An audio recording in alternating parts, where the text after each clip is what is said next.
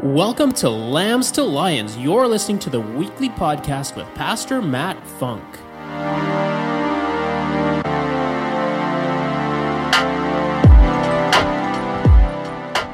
Bragging rights. What have you bragged about lately?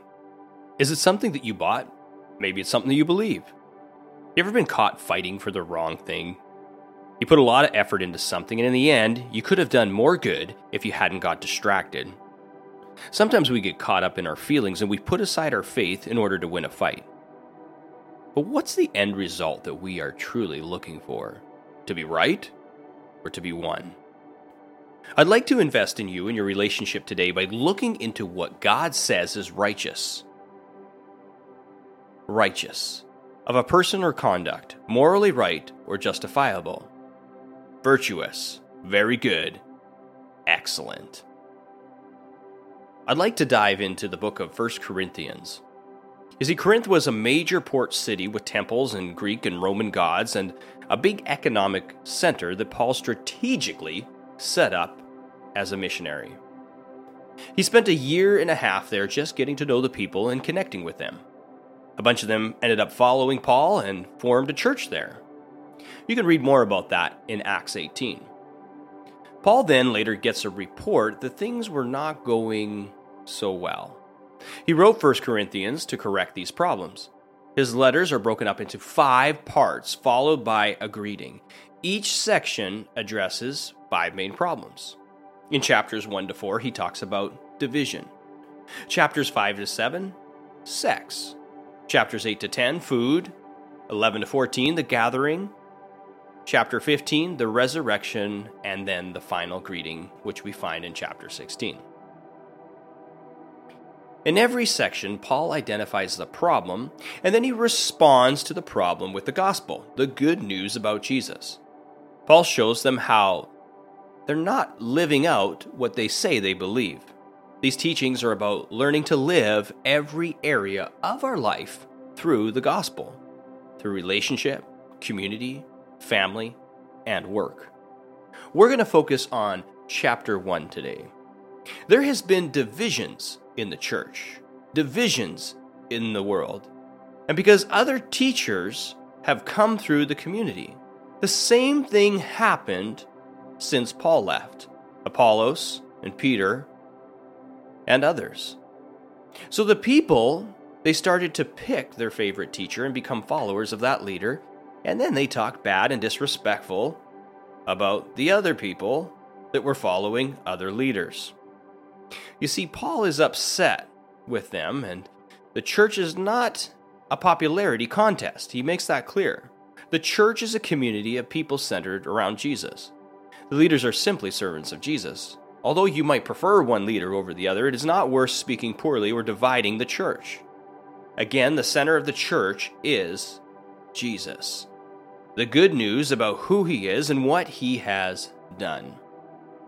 In 1 Corinthians 1:19, it says, "For it is written, I will destroy the wisdom of the wise, the intelligent of the intelligent I will frustrate." My first point is that wisdom without faith will only lead to frustration. You and I have witnessed this a lot. A lot of the so called intelligent individuals and even wise people making the wrong decisions.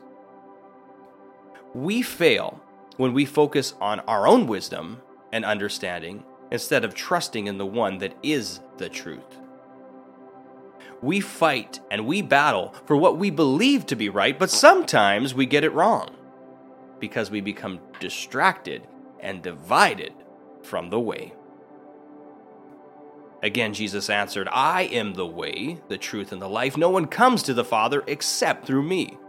John 14, verse 6. The problem is when we try to do things through the filter of our own understanding instead of faith. The problem isn't so much trying to seek out our own truth in every situation. The problem is who do you trust? Trust in the Lord. Trust in the Lord with all your heart and lean not on your own understandings. In all your ways submit to him, and he will make your path straight. Proverbs 3 5 to 6. The enemy causes division by getting you to divide and getting you to fight the very one that you should be fighting for.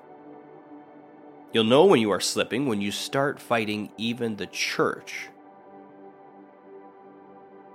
And you might not know this, but soon you will be fighting Christ. If you battle his bride, you will divide. Corinthians 120 says, Where is the wise person? Where is the teacher of the law? Where is the philosopher of this age? Has not God made foolish the wisdom of this world? My second point is the world's wisdom is foolish in comparison to the way. Where have you been influenced the most lately? In the way of the world? Or in the wisdom of the word? In the media?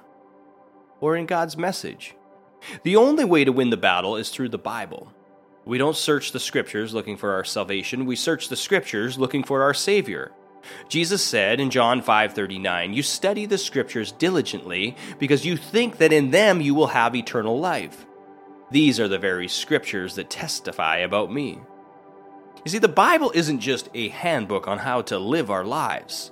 It is a window that shows us the life, that shows us the way. The scriptures don't point to me, the scriptures point to thee. 1 Corinthians 27 127. But God chose the foolish things of this world to shame the wise. God chose the weak things of this world to shame the strong. My final point is the end of me is the beginning of him. When we set aside our pride, we can end the divide. Fight for justice and righteousness, but don't die on the hill of being right. Find your victory in being one by pointing others to God's Son. Even when we are wrong, we can repent, and we can be made right with God and with others. Even when we lack wisdom and feel weak, we can reach for God, and He will make a way. In 2 Corinthians 12, Paul says, But he said to me, My grace is sufficient for you, for my power is made perfect in weakness. Therefore, I will boast all the more gladly about my weakness, so that Christ's power may rest on me. 2 Corinthians 12, verse 9. And finally, 1 Corinthians 1 31. Therefore, as it is written, but the one who boasts, boast in the Lord. The battle isn't what we brag about, the battle is who we brag about. If you are going to brag, brag about who you believe in. Brag about Jesus, and the battle is already won.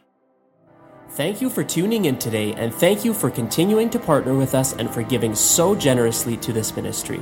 If you would like to find out more about how you can partner with us, visit our website at www.wherepeoplematter.church and click the giving link. And don't forget to subscribe and share this with your friends. See you next time.